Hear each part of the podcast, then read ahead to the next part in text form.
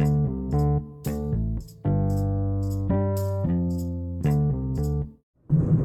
guess I'm one of those females that you look at from afar and be like, I don't know. I know.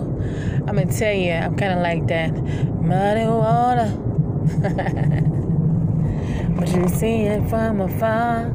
it may look like muddy water.